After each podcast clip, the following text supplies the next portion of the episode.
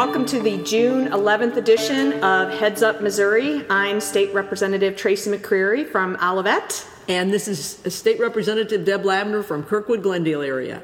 Well, tonight, um, it's, let's see, what time is it? It's about six o'clock on uh, Monday night. I can't say I ever saw this night coming. The legislature ended its regular session at six p.m. on Friday night, May eighteenth, and at six thirty that night, for the first time in the state's history, the legislature called itself back into a special session. So, and that was to deal with putting together articles of impeachment for Governor Eric Greitens. So that was May eighteenth, and a lot has surely happened since then. So, and since then, it was on May twenty-ninth, there was a judge ruling here in Jeff City, Cole County, that said Eric Greitens needed to comply with a subpoena that he had received from the special committee of the House that was doing the investigation, that he had to turn over the information from his Greitens for Missouri campaign, as well as his A New Missouri, which is what we've all considered that dark money for months. Which is a C four, five oh one C four. And so within hours after that judge ruling that he needed to turn over that information to the Missouri House by Friday afternoon, June first, the governor did resign at about four thirty that afternoon. And where he resigned on Tuesday, it wasn't effective until five o'clock on Friday, which is kind of interesting mm-hmm. of its own. In that time period, I'm sure he did a lot of unfinished business, including on Thursday, May thirty-first, he signed seventy-seven bills that had literally been handed to him the day before. At best, the day before. Right. Six o'clock Wednesday night. Yeah, May thirtieth. May thirtieth right. was when the Speaker of the House kind of officially transitioned those bills right. over to the governor's office. So, so I'm quite honestly flabbergasted by that.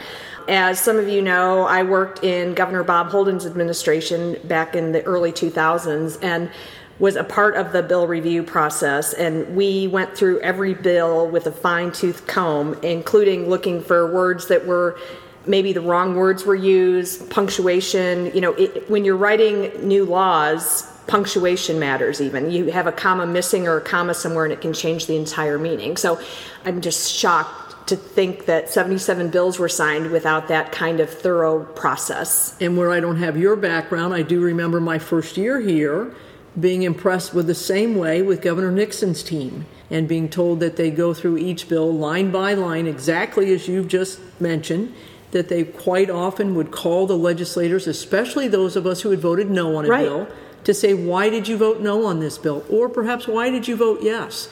And as you're saying, that real thorough review of a bill before the governor then decided whether he was going to sign or veto. Yeah. One example of a bill that was vetoed, we had used the word insured, and we meant it should have said insurer. And so, you know, that changes, obviously changes the entire meaning of the bill. Right. So it's not uncommon for a governor to not sign a bill or to veto a bill just because of some technical errors. So it'll be interesting to see yes. how new Governor Parson deals with this. He has said to the press that he has bills that he needs to look at and sign himself by July fourteenth, but he also did give a commitment that he's going to go back and do some review on the bills that were signed. So who knows? You know, we might end up doing another podcast on uh, some of the some of the challenges with that right. rush kind of signing. Right. So then with that, Governor Greitens' last day was June first. He resigned effective five, and mm-hmm. Governor Parsons was sworn in in a very small ceremony at five thirty that day, although officially he had taken over at five o'clock. But he was sworn in at five thirty, and he's been governor with us now those ten days. Well, and I think he's off to a good start. Today at two o'clock, he invited the House Democratic Caucus to come to his office to meet. It was a short meeting, but it was very meaningful to me. Um, and having a meeting in that office is, it's just amazing. It's a beautiful, beautiful room, and I wish it was open to the public more, because the, the artwork and the history in there is just, it really gave me the chills. Mm-hmm. So, but I thought that was a nice gesture of the governor. I'm hoping this state and the country, we're going through some tough times politically, and I'm just hopeful that we can start to heal and move forward, and I feel like Governor Parson struck the right tone with that today in our meeting. I think he did both in the meeting, and then he addressed the General Assembly at five o'clock tonight. So all of the House and Senate Uh, assembles in the House chamber, and he spoke to us there, where I think he continued the theme of we are public servants, and we are here to do the work of the people. And we should not mistake that for being over here for any other reason, especially that of personal gain. And so I think that was the thrust of what he had to say today. I think his speech may have lasted about fifteen minutes, mm-hmm. maybe. It was very nice. I had the uh, opportunity to go up and meet his wife right before all that started, and they just are very personable. You can see the humility of both of them, and that the honor I think they will take and share in leading this state forward. I'm very hopeful. Me too. One of the things that the governor said in his speech tonight that really s- struck a chord with me, quoting Governor Parson, said, "We are expected, we must be careful, not to erode the public's trust in our system of government for short-term personal gain.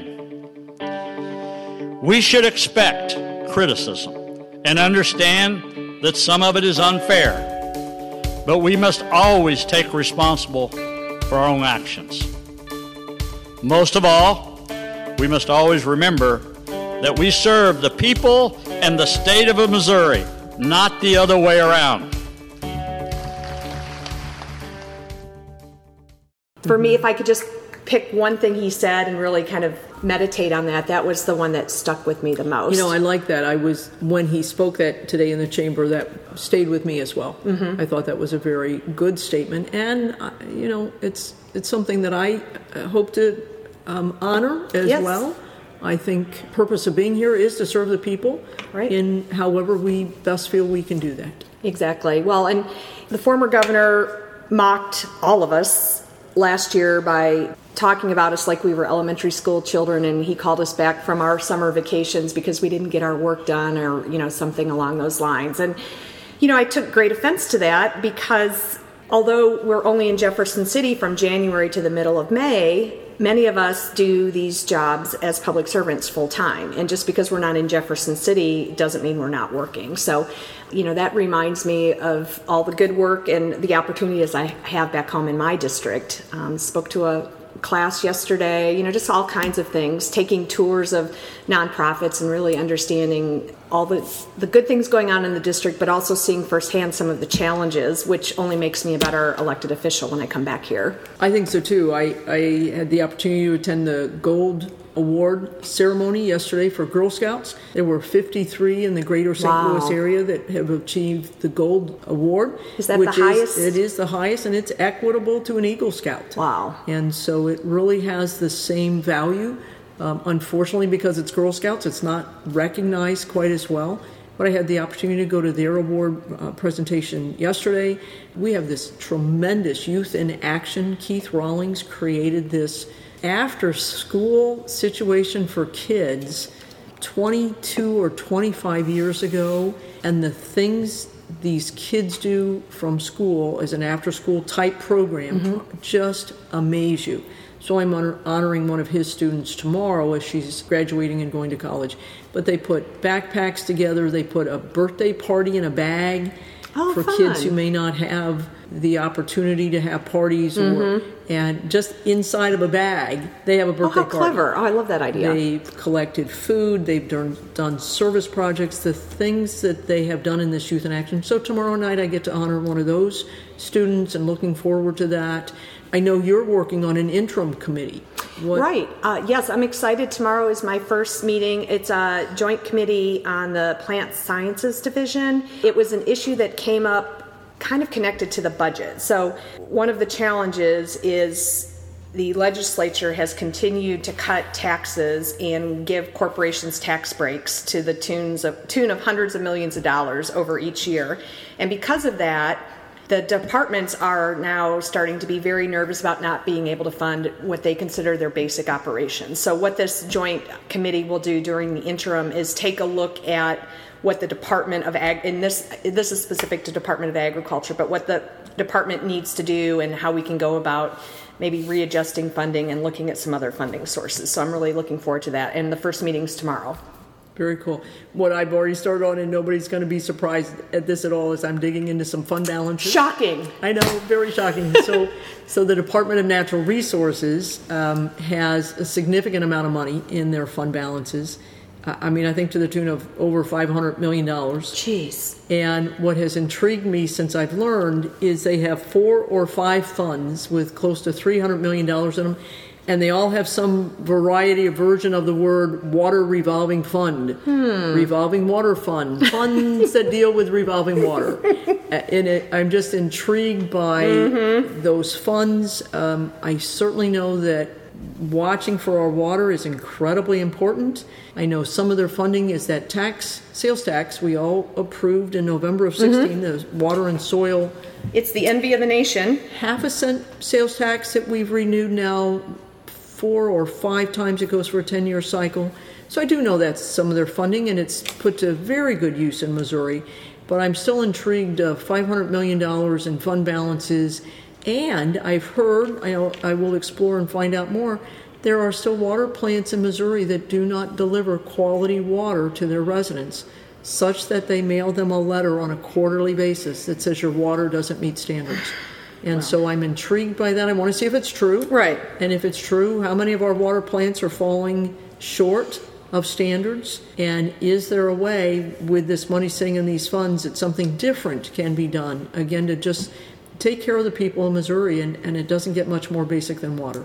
Well, I don't even want to get started on this, but I need to vent. So we passed some laws this past session that directly will negatively impact the quality yeah. of water. But yeah, at the same time, we're collecting money to try to fix water problems. So this is one of the things of state government that drives me insane. So yes. I, I wish that there was a better connection between what some in the Missouri legislature are doing to negatively impact our water and what Department of Natural Resources is trying to do. Right.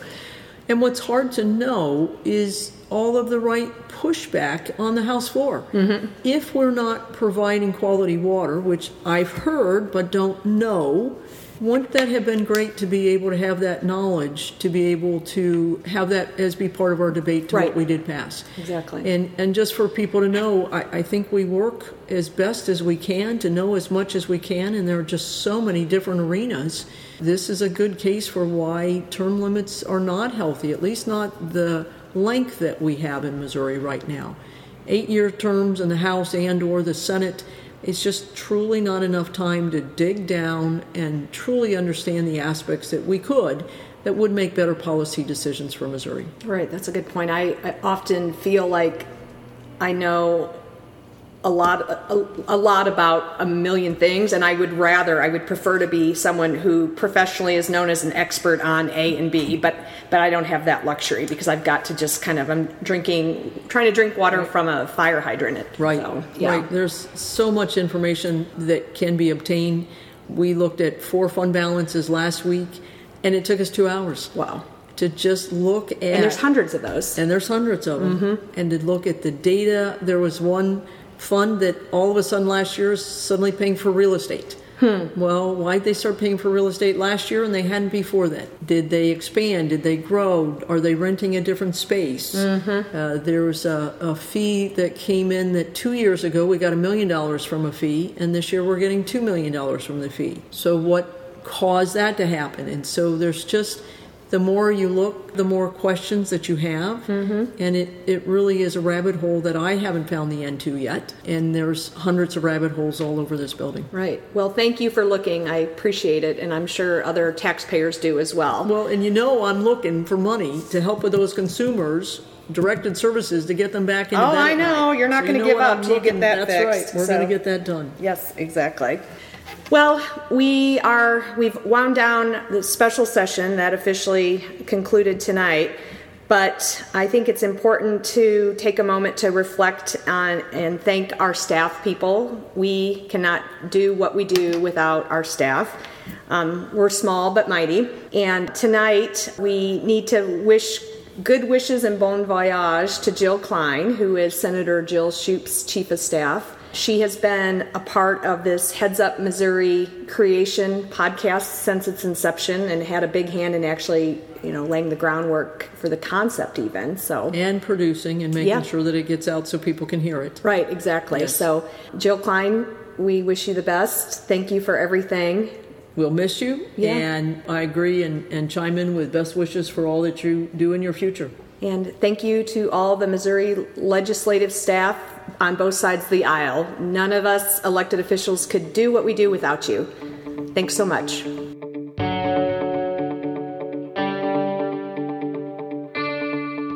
Thank you for listening to this mini episode of Heads Up Missouri. While the two thousand eighteen legislative session has concluded, the Heads Up Missouri team will continue to produce podcasts during the interim, just like this one, to keep you informed.